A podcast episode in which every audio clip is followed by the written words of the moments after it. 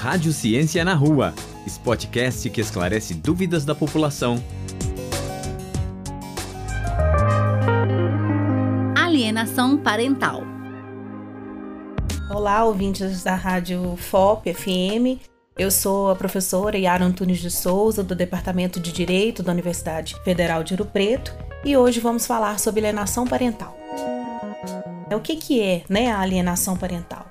A gente parte do pressuposto de que a família hoje é baseada no afeto, na afetividade entre os membros. E, em razão disso, os pais e os filhos têm deveres, né, uns para com os outros, em especial de cuidado, tanto um cuidado material quanto o imaterial, e que deve ser recíproco né? Os pais cuidam dos filhos enquanto crianças e adolescentes, e depois os filhos é, vão cuidar dos pais enquanto idosos ou diante de suas necessidades. É nesse sentido que surge a ideia de alienação parental, quando esse convívio, esse afeto, esse cuidado, ele é ou vedado ou minimizado por um dos genitores em relação ao outro.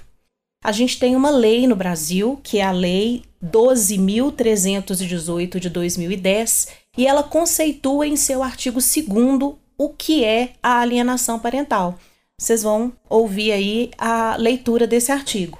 Considera-se ato de alienação parental a interferência na formação psicológica da criança ou do adolescente promovida ou induzida por um dos genitores, também pelos avós ou pela pessoa que tem a criança ou adolescente sob sua autoridade, guarda ou vigilância, para que repudie o genitor ou que cause prejuízo ao estabelecimento ou manutenção de vínculos com este. Ou seja, é a interferência psicológica de um genitor ou um responsável pela criança e pelo adolescente, buscando afastar ou prejudicar o relacionamento dessa criança, desse adolescente, com o vínculo de afetividade com o outro genitor, com o outro pai ou com a mãe. As situações de alienação parental, elas são exemplificarmente trazidas na própria lei também, daqui a pouco eu vou falar um pouco mais sobre isso.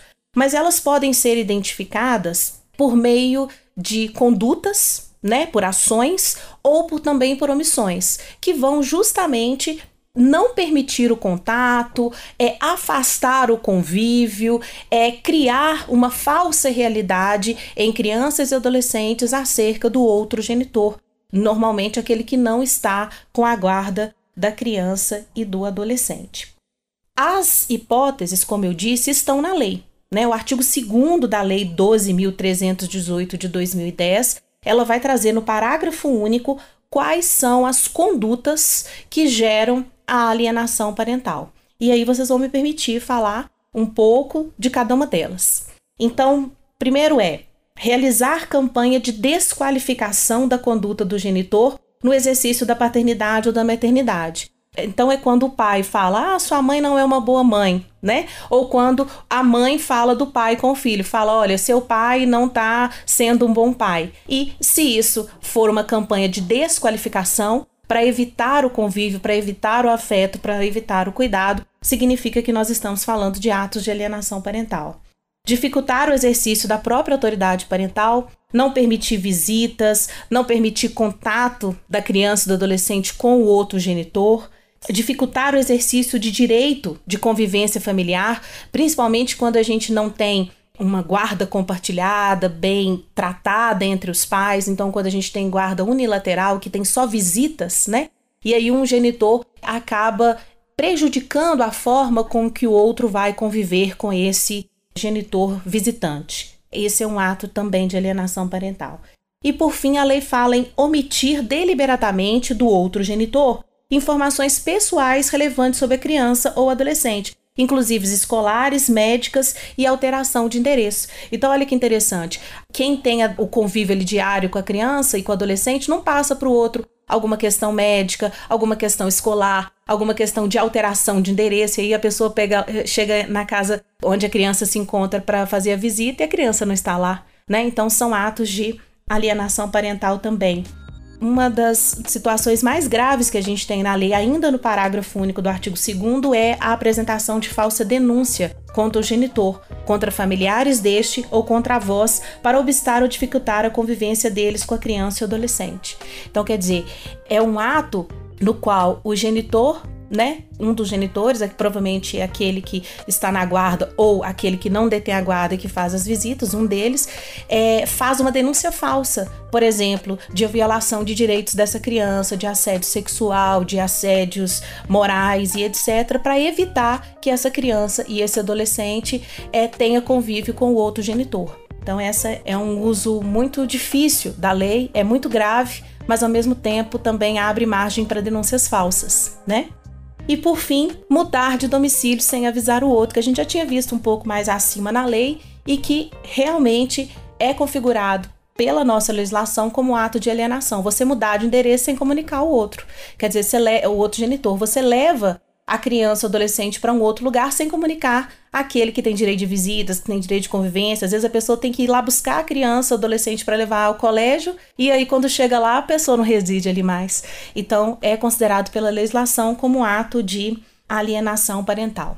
E a lei, ela é benéfica, né? Num primeiro momento ela parece ser extremamente benéfica porque ela leva a conhecimento da população em geral, a partir da sua regulamentação feita pelo Congresso Nacional, né, desse tema da alienação parental, leva conhecimento leva à educação. As pessoas, os pais em especial, né, tomam conhecimento que se fizerem campanha de desqualificação do outro podem ser sancionados. Então, quer dizer, de uma forma ou outra, é uma medida de conscientização no sentido de evitar esse afastamento, essa dificuldade, essa não permissão de relacionamento com o outro genitor, que é extremamente prejudicial à criança ou adolescente, uma vez que o direito à convivência familiar é um direito fundamental, um direito constitucional dessas crianças, garantidos não só na Constituição, mas em especial pelo ECA. Né? O Estatuto da Criança e do Adolescente protege as crianças e garante a elas essa convivência familiar. Contudo, a lei da alienação parental, ela sofre algumas críticas importantes que nós não podemos deixar de citar. A primeira delas é que o foco da lei, tanto na sua percepção de lei em sentido formal, quanto na sua aplicabilidade, o seu foco acabou saindo da proteção da criança e do adolescente e o foco passou a ser de fato a punição do genitor. Então, quer dizer, a partir do momento que o genitor faz, né, comete uma ação ou uma omissão, uma conduta de alienação parental, ele é punido, né? Mas e a criança e o adolescente? Onde que ela fica? E onde que a sua proteção integral fica? Então, a primeira crítica é, a essa lei dá-se nesse sentido. A segunda é que essa legislação foi trazida ao Brasil a partir de estudos de um psiquiatra estadunidense chamado Richard Gardner, que na década de 80 fez estudos e concluiu acerca de uma síndrome chamada por ele de síndrome da alienação parental. Então, a prática dos atos de alienação parental geraria um abalo psicológico nas crianças e nos adolescentes, que ele denominou de síndrome da alienação parental. Acontece que essa síndrome, ela nunca foi reconhecida pela Classificação Internacional de Doenças, que é a CID, nunca foi reconhecida pela CID. E também nunca foi reconhecida no Manual de Diagnóstico e Estatísticas, que é o DSM. Então, não há qualquer comprovação científica da existência das consequências de que os atos ditos de alienação parental realmente geram essa síndrome. Ela não é reconhecida, a síndrome, nem mesmo no próprio Estados Unidos. Eu digo assim, sem sombra de dúvidas, que o Brasil é o único país que adota uma legislação ainda baseada nessas teorias. Inclusive, a ONU, a Organização das Nações Unidas, recomenda não utilizar as questões que envolvem a síndrome da alienação parental é nos tribunais pois essa utilização ela acaba prejudicando mulheres, crianças e adolescentes vítimas de situação de violência doméstica e familiar. Porque muitas das vezes essa questão da alienação parental é utilizada pelo ofensor, pelo abusador, como método de defesa. E aí, como eu disse no início dessa explicação, que o foco da lei acaba sendo a punição, acaba punindo por duas vezes essas mulheres, essas crianças e esses adolescentes vítimas de violência doméstica e familiar. Tanto é assim que no ano passado, em 2022, o Conselho Nacional de Saúde do Ministério da Saúde aqui do Brasil recomendou ao Congresso Nacional que revogasse essa lei no Brasil. Não obstante esse pedido, essa lei ela acabou sendo alterada. Ela não foi revogada, mas ela foi alterada por uma outra lei, que é a 14340 do ano passado, de 2022, em alguns aspectos e alguns pontos não muito relevantes de novidades, mas simplesmente trazendo o que já se vinha aplicando na prática judiciária para a legislação. Vou falar especificamente sobre isso na hora de falar sobre a comprovação da alienação parental. Então, diante disso, né, diante dessas críticas à lei, a gente poderia refletir: será que há algum tipo de prejuízo, né, da alienação parental, dessas questões que envolvem alienação parental para as crianças e para os adolescentes? Sem sombra de dúvidas. Primeiro, porque na prática, de um lado, os atos de alienação eles podem causar sim prejuízos morais, intelectuais, psicológicos às crianças e aos adolescentes pela dificuldade de estabelecer, de manter ou pelo rompimento dos vínculos familiares. Mas de outro modo, né, de outro lado, quando as sanções são impostas a um dos genitores, elas acabam por atingir a própria criança e adolescente, porque geralmente vai retirar aquela criança do convívio daquele genitor alieneador, vai acabar afastando ela de certa convivência familiar que a própria lei buscava é, reestabelecer, né? Então a gente acaba tendo sim um prejuízo, uma via de mão dupla aí para essas crianças e, e esses adolescentes. É, a gente poderia questionar como que se comprova a alienação parental, né? Como que se comprova aqueles atos lá que a gente falou aqui do parágrafo único do artigo 2 da Lei 12.318 de 2010 a forma mais adequada de se comprovar aqueles atos é através de estudos psicossociais multidisciplinares, né, com a participação de psicólogos e assistentes sociais. Mas o juiz ou a juíza, num processo né, que busca reconhecer a alienação parental, ele não vale-se apenas dessa prova, ele pode se valer de outras provas, como depoimento das partes, a oitiva de testemunhas, é, documentos como fotos, vídeos, áudios. Então, tudo isso pode ser levado em conta pelo juiz, não apenas os laudos ou os estudos é, psicossociais. As punições trazidas pela lei estão no artigo 6 da Lei 12.318 de 2010 e vão ser aplicadas pelo juiz aí a partir das provas colhidas e de acordo com o que for mais adequado para a situação concreta de alienação parental. Então, o juiz, por exemplo, ele pode simplesmente advertir o alienador se for algo menos grave, né? Ele fala: olha, você está praticando atos que está impedindo o convívio do filho com o outro genitor, pare com isso, né? Ele pode advertir apenas, mas ele pode também determinar a ampliação do regime de convivência. Então, se o genitor, o pai ou a mãe alienado convivia pouco tempo com a criança, ele pode determinar que esse convívio seja aumentado para se evitar né, a perda do vínculo ou a diminuição deste vínculo. Ele pode estipular multa, multa mesmo, multa pecuniária ao é, genitor, ao pai ou à mãe que aliena. Ele pode determinar um acompanhamento psicológico e de assistência social, inclusive com visitações feitas no próprio fórum, né, sem que seja realizado na casa ou em passeios, mas que sejam feitas visitas, é, encontros assistidos das crianças e dos adolescentes com aqueles genitores no fórum, no próprio prédio do fórum, na justiça, para que é, ele possa, né, a partir das constatações das equipes multidisciplinares, verificar o que, que é realmente que está acontecendo ali ele pode determinar alteração da guarda. Então, por exemplo, se há uma guarda compartilhada com a criança morando na casa da mãe, uma vez que a mãe é uma agente alienadora, ele pode inverter, mandar a criança ir morar na casa do pai, ou vice-versa, né? Ou quando for uma situação de guarda unilateral, com apenas visitas e não né, convivência diária da criança, com a criança e adolescente, o juiz pode inverter essa guarda né? A guarda estava com o pai, passa para a mãe ou vice-versa. E essas medidas, então, é que são as punições, as consequências que o juiz pode impor aí para os genitores alienantes. Na prática, as medidas mais utilizadas são a medida provisória de visitação assistida realizada no próprio juízo, né, no próprio fórum, o aumento e alternância de visitações de convivência na guarda compartilhada ou alternância da guarda unilateral. Essas são as três medidas mais aplicadas na prática.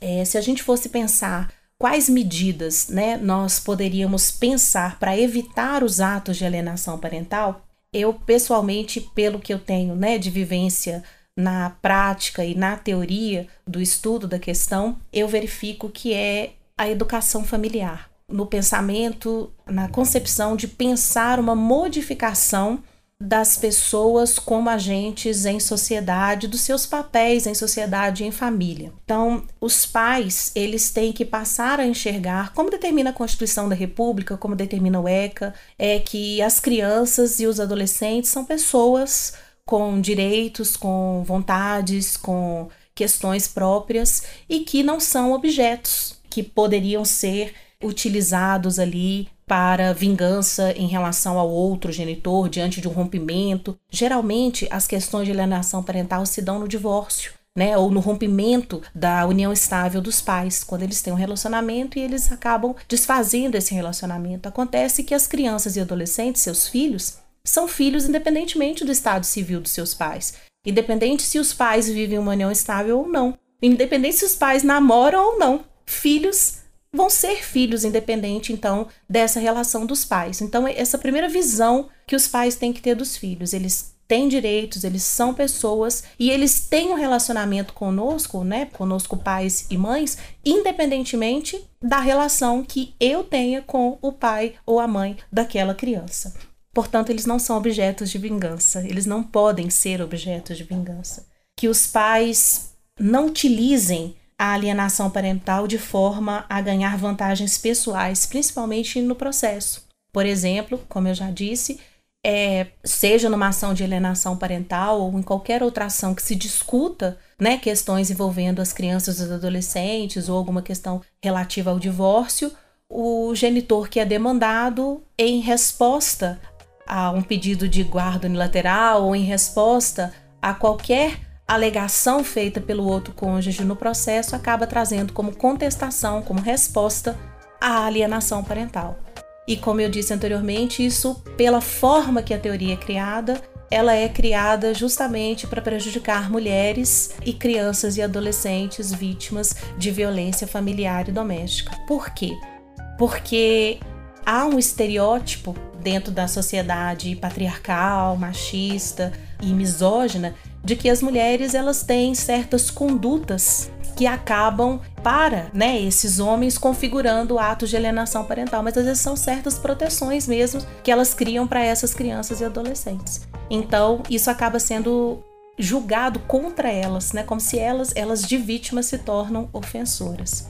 Mas é claro que minoritariamente, mas existe sim também algumas denúncias falsas de algumas mulheres que utilizam isso para a questão da alienação parental para falsamente denunciar. Mas isso é numericamente, né, apesar de nós não termos nenhuma pesquisa qual e quanti, né, de quantidade e qualidade da aplicabilidade da alienação parental no Brasil, a gente tem essa percepção, né, na verificação das práticas, que a utilização contra mulheres e crianças e adolescentes vítimas de violência doméstica e familiar é muito maior do que as falsas denúncias.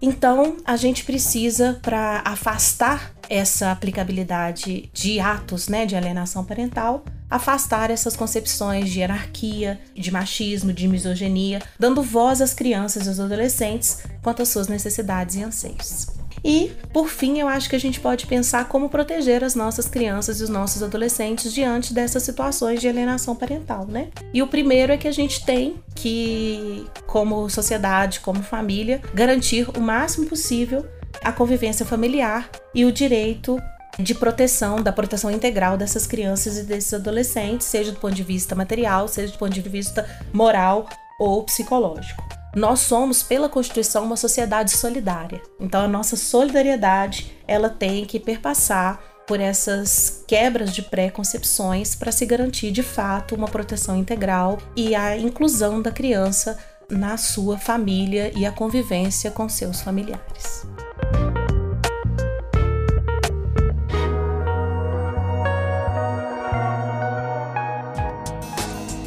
Rádio Ciência na Rua Spotcast que esclarece dúvidas da população.